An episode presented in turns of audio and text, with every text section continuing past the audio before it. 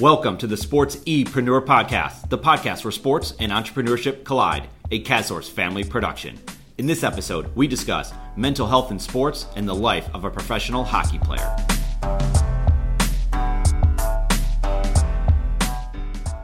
Today, we are chatting with Jake Newton, professional hockey player and mental health advocate. In his career, he has played in the AHL, ECHL, and currently plays for JYP of the Finnish Liiga.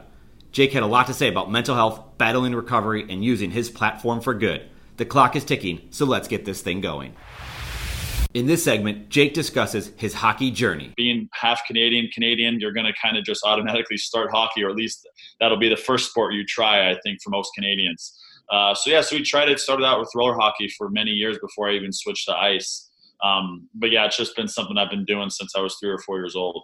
Yeah. So I saw that you would drive six hours total each day, five times a week when you were yeah. kind of starting out for the for the minor kings. Was that it? Yeah, yeah, yeah, yeah. That uh, you know, I, the town I'm from in, in Southern California is uh, called San Jacinto. Uh, rated the fourth worst city in the whole state, so certainly not a great uh, city to be from. But uh, certainly can be proud of you know the fact that I've made it out of there. But uh, but yeah, it would be hundred miles to Los Angeles practice for an hour and a half, however long, and then uh, another 100 miles home. And as I'm sure you've heard of, or maybe you've experienced the California traffic, uh, it is uh, not one to be messed with. And we leave the arena at like 10 o'clock at night, and uh, we would still be in parking lot traffic uh, pretty much all the way home. So we'd get home 12:30, 1 o'clock, pretty much every time. That's insane. So did you? Uh, I mean, obviously you have to have a major passion for the game to do that and your family as well. So they're sacrificing stuff as well. So how was it like making sure your family backed you and then also, you know, getting up every day to, to know you have to drive six hours that day just to play hockey? Yeah, yeah, I know that that that was never the hard part. Um, the the part of knowing I had to be doing this because again, it was a passion of mine you know, I had tried other sports, uh, basketball, wrestling, soccer, and it was just every time I just always came back to hockey. Uh, so that wasn't the bad. It was more, you know, the sacrifice, uh, the sacrifices that my whole family would have to make for me. Um, at one point, we were all playing travel hockey um, on different teams, so there was an incredible amount of sacrifice, you know, to go around. But I'd say around maybe um, the age of 14, 15, 16 is when we started to feel like, okay, maybe Jake is the one that can potentially make something from this. Um, I was always playing at the highest levels on the best teams uh, for California. Um, and I think then my family just kind of really started pushing me. My brothers had stopped playing, they went into coaching. Um, and then I started to believe it myself that heck, you know, I'm I'm 16 years old, moving away from home already to go and play on this team. Uh, this is certainly, you know, seeming like I've got a lot of potential to make this into something. So I think once that came to the forefront of the moment, um, then the rest kind of just took care of itself, and it was pretty easy to to get up, go, and, and drive all those hours for practice. Yeah, there you go. And then, so I guess you you you were used to that once you got into professional hockey, and you had to travel often with different teams, different countries, whatever it is. Did that help you, being that you started so young and you were kind of used to just traveling a bunch? Yeah, you know, I know, uh, you know, where I'm playing now in Finland, we don't ever have too many long road trips, but I've, played on teams, especially in the American League, the East Coast League, where we're traveling for a whole entire day. And I just remember comments from guys, oh, I'm just, uh, I don't want to do this bus trip and blah, blah, blah. And I never felt like that. I always felt like uh, really good going out onto the open road. Um, you know, you get to listen to music, be with the boys, you know, have the conversations that we're going to have. And um, I've always been very comfortable in that type of situation. So I would say, yeah, it certainly did help um, because obviously there are guys that don't like it at all, but I, I usually like it. Mental health is a big topic of conversation in sports. And in this next segment, Jake talks about his struggles with mental health. The struggles from, uh, uh, from my low mental health at the time, at the beginning of my career, um, kind of just came from an unawareness of not being aware of uh, the things that I had gone through as a child through my teenage years. Um, un- very unfortunate things that happened to me, things that I experienced that I had uh, pushed away for so many years, for 18 years. Um, and it honestly, I actually forgot about everything that had happened to me. Never, truly, never thought of it um, until one day it kind of came to the forefront of my mind. Um, and then my my ex-wife had decided that she wanted to go through some therapy so she was going by herself, and then one day just asked if I would come, and I said, "Heck, why? Why not? Might as well give it a try, you know." And even while I was saying yes to that all the stuff that I went through was still not in my mind. I was just thinking, yeah, we'll go couples therapy, work on our relationship. Why not? And then I got there, and then slowly but surely, the conversations started turning to, towards me and my family and our history and my history. And that's when I realized, whoa, maybe this stuff is having an impact on who I am, not only as a person, but certainly as an athlete. Um, and that's when I just started really diving deep into it. I went through three years of um, mental counseling um, to make peace with all the stuff that I've been through my life. And I've just seen a, a massive increase of, again, not only who I am as a person, but certainly who I am as an athlete, as a hockey player. Um, and I just highly, highly suggest that everybody gets on that type of path to where you can really be free and and and I know for myself, like in the locker room and stuff now, of course, there's going to be moments where I'm not playing well, um, have a bad game, have a bad shift, and I and I know that personally, and I might get a little bit of feedback from the coach, and it's the coach's job to keep me accountable, right? Um, but sometimes it may not be so pretty. He might be cursing at me and saying some un, um, unfortunate things, but who I am now as an athlete is I already know when I make mistakes. I'm already very comfortable in who I am as a player. So anything that the coach has to say, that cr- critics have to say, my my teammates have to say about me, that is fine because I, again, I'm already comfortable with who I am. I know when I make mistakes. I know when I'm not playing well. So when that feedback does come, don't worry because I've already been giving myself my own honest feedback. You know. Um, so yeah, so once I started down that path of uh, mental health, I've really just seen a massive increase in all aspects of, of my life. That's good. So typically when you when you think of hockey players, you think these tough guys who don't want to show too much emotion. They don't want to show that, you know, they're down mentally or whatever it is. Was that a challenge for you? Certainly was. Um, I remember the, the hardest, I'd say the hardest um, season I've probably gone through was my, my first year away from home. I was 15 years old. Uh, moved up to um, Beaverton, Oregon, just outside of Portland. Um, and this is when uh, some of the depression that I was dealing with kind of really hit me the most. I was homesick, didn't really know how to be away from home. I was a boy, you know, um, and that was it was just so tough. Always missing my family, um, and just being so afraid uh, to speak up for myself, to talk back to these heck my teammates or guys on the other team. I would never open my mouth. Um, and I'll and I'll touch a little bit now, and I'm sure we'll go into it a little bit later, um, just on some of the stuff that I experienced as a child. Uh, when I was five years old, I was sexually abused uh, for two years by my by my cousin, and um, one time I, I threatened him that I was going to go and tell my parents, and he said, "Well, Jake, if you do that, I'm going to beat you up." So here I am as a five year old looking up to this guy. He must have been six one, six two at the time thinking, holy crap, I don't want to get beat up, so I'm just going to keep my mouth shut. So I kind of carried that same fear with me as a hockey player. You know, I, I moved away. I was uh, very timid, not the most physical guy already. Um, and anytime there would be scrums, things like that, you know, guys are chirping, chirping, chirping, and here's me just dead quiet because I viewed these guys that I was playing with, these guys on my team, as my cousin you know? And so again i brought that with me for the next 18 years of my life until i finally you know stepped up for myself and, and started getting some help. Going through that big of an, an obstacle like you discussed you know a lot of people wouldn't be able to bounce back from that as like very well but i'm sure you went through a lot to have to bounce back from that. Yeah um, of course. yeah so how was that how was that like to just not bottle up and still go out there and play hockey as a kid you know, obviously you're thinking about it all the time. You've got this bully, you've got this guy who's sexually abusing you, whatever it is. But you have to kind of just take that out of your mind. Was hockey your getaway? Yeah, I would. I would certainly say that hockey was. Uh, fortunately for me, you know, I, I grew up in a big family. We were playing it all day. We co-owned a roller hockey rink when I was younger, around the same age. Uh, so I kind of always had that getaway, that kind of quote unquote church for me uh, we always viewed hockey, the hockey rink, as our church. We would go there, as like I said, every day, co-owning it. Um, but yeah, it was always a place for me to kind of go and get away from those thoughts.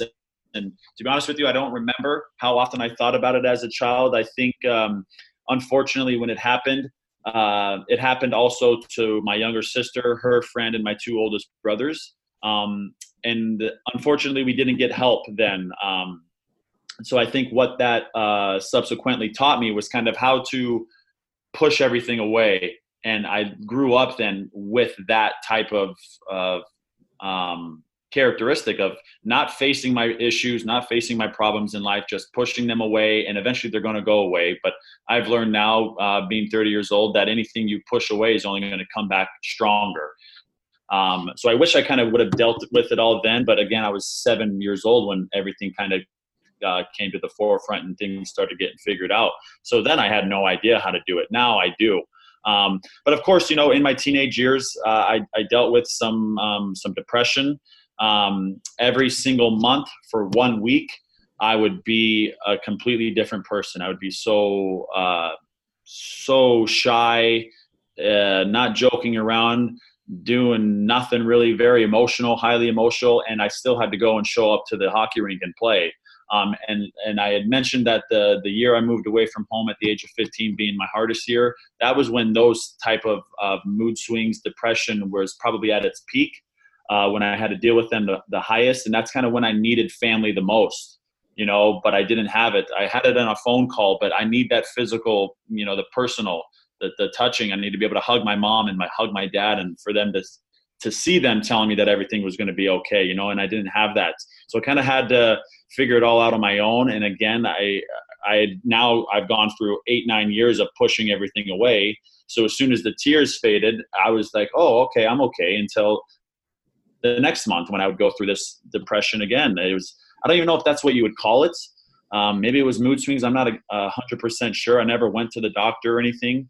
Um, you know, so going through that stuff was very, very hard, very challenging, and even harder being away from home. And then kind of just randomly they just stopped um, around the age of i don't know 20 so i dealt with it for i don't know nine years i would say. Um, but then you know I, I resorted to other things too to try and cope to try and numb myself and that was alcohol and marijuana um, unfortunately. Um, but i think that's something that's very common uh, that people do. They don't want to deal with their stuff. They want to just numb themselves, numb the, the, the negative stuff that they're feeling. And, and most in most cases, people turn to drugs and alcohol, food, sex, uh, whatever it may be. But I I'm a firm believer now that we as humans aren't uh, capable of just choosing which emotions, which feelings we numb. So while we think we're only numbing the, the negative ones, we're also numbing the positive ones. And now what are we left with? Well, we're left with nothing. So we're feeling nothing at all. You know, yeah, you might be partying and smoking uh, and having a good time. You're smiling, right? You're high. You're getting the giggles, whatever it is. But again, on the inside, what are you feeling? And, and unfortunately, you're not feeling anything. Yeah, that's. I mean, that's it. So that's what people do, right? They numb the pain. They numb whatever. How did you get away from that side of it? So resorting to alcohol, resorting to marijuana, whatever it was what, did something just go off or you're like, man, I can't do this anymore? Was that it? No. Okay. So here's another thing. It's, uh, in my opinion, the only way for somebody to wake up to be uh, shooken or whatever is for something catastrophic in their life to happen. Uh, so my second year pro, uh, I went from an NHL contract to being sent down to a league lower than the ECHL. Uh, the league's not even around anymore.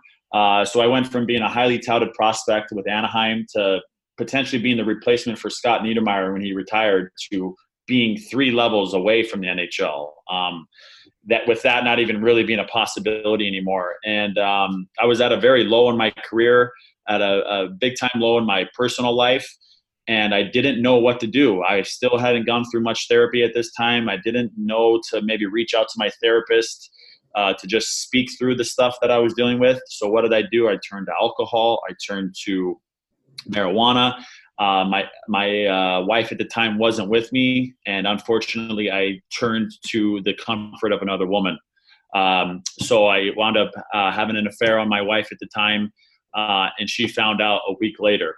Um, and so that was the the event that shook me to my core uh, that make me realize like holy heck you know the decisions i'm making aren't only having an impact on me but they're having an, an impact on uh, a lot of people and a lot of people that are close to me.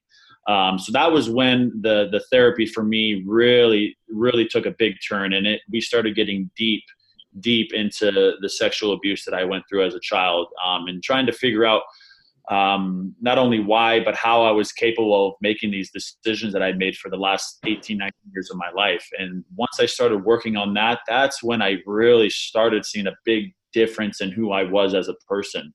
Uh, really started making peace with the things from my past, uh, with the decisions that I'd made in my life. Um, and once you're able to do that, I think it, for anyone listening, once you're able to make peace with your past, it's no longer going to have an impact on your present moment and therefore your future. You can start making decisions from a place of clarity, opposed, opposed to um, from a place of disturbance. And all too often we are disturbed, and it's not the present moment that's the problem; it's our past that's the problem. The fact that we haven't dealt with it yet. In this segment, Jake gives his advice to young hockey players on how to succeed both physically and mentally. I'm sure these players that are listening to that might be um, in the unfortunate habit of pointing the finger at other people. Um, and that's only going to carry you so far in life and in your career in, in whatever sport it is you're playing. And I, my advice to you is to turn that finger around and point it right at yourself. Um, because all the problems that you're talking about, they all start with you and end with you. Um, so it would be just to do some soul searching, be honest with yourself, do do the work that you need to do um, from within. Stop worrying so much about your teammates. Stop worrying so much about your coaches um, because they're all going to be how they're going to be. But you can't control that. But you can control how you are and the type of work that you're putting in. I think ment- me- mentally is the number one thing uh, in life and certainly in sports. You know, at the level I'm playing at, at the NHL level, we're all so close physically. We all work out like horses, you know, but it's what, what are we doing between the years that is truly going to make the difference. And I think that's where anybody and everybody should be starting. In this final segment, Jake gives us insight on how he uses his platform for good. I get messages uh, almost daily from just random people, not only here in Finland, but back home in America. I've received messages from people in Russia. Um, you know, so I, I know I'm, I'm having a big impact on people's lives, and that's um, just all I care about. Like, um, I'd say probably got, I don't know, two, three more seasons left of hockey. So certainly, like you said, towards the end of my career. Um, but I, this is the path I'm going to go down. It's going to be mental health, and uh, not only for athletes, uh, but it's just going to be for us as humans. And uh, I'll certainly continue to use Instagram as as a as a platform for that. Of course, I'm going to have the funny stuff, me singing, dancing. I'm going to always continue doing that. Um, but that too kind of helps people. I get messages from people when they see me singing and smiling and stuff, you know. Um, and I've also recently started to use LinkedIn more. Um, obviously, that's how we've met, mm-hmm. Um, and I'll continue to doing that as well. But um, I think once I'm done playing hockey, I'm, I'm truly going to go down the path of, of public speaking and hoping to speak to businesses and and, uh, and sports teams as well. Um, but yeah, I think just the the path is to just stay consistent with what I'm doing. You know, I'm in season now, so I'm not putting out as many videos. Um, but I've also kind of stopped. I would sometimes just get um, motivated to to reach out and, and put out another video but i feel like my, when i do that my delivery isn't as smooth. I, so i'm waiting until i feel inspired. Then i think that my message is a lot more smooth and people are going to better understand what it is i'm trying to get out there. We appreciate you coming on um, talking about your perspectives talking about your your life and everything you've been through. It's, it's not easy sometimes. I'm sure it's been easier as you've talked about it more but it's right. not easy to to share that story. It's it's uh, trying to put an end to the stigma. Mm-hmm. I think it's kind of moving in the right direction, um, but I don't like the pace at which in which it's it's moving. I want it to move faster, and I want this world to be a better place faster because I do have two kids and they're growing up quick, and I want the world to be a better place for them. So that's why I will just continue to uh, to do what I'm doing in, in hopes that we can get it going a little bit faster. It was a blast chatting with Jake about hockey culture, mental health, and using his platform for good. If you want to connect more, hit us up on Instagram at Sports Epreneur. Thank you for listening to the SportsEpreneur podcast, the podcast where sports and entrepreneurship collide. Now go get it.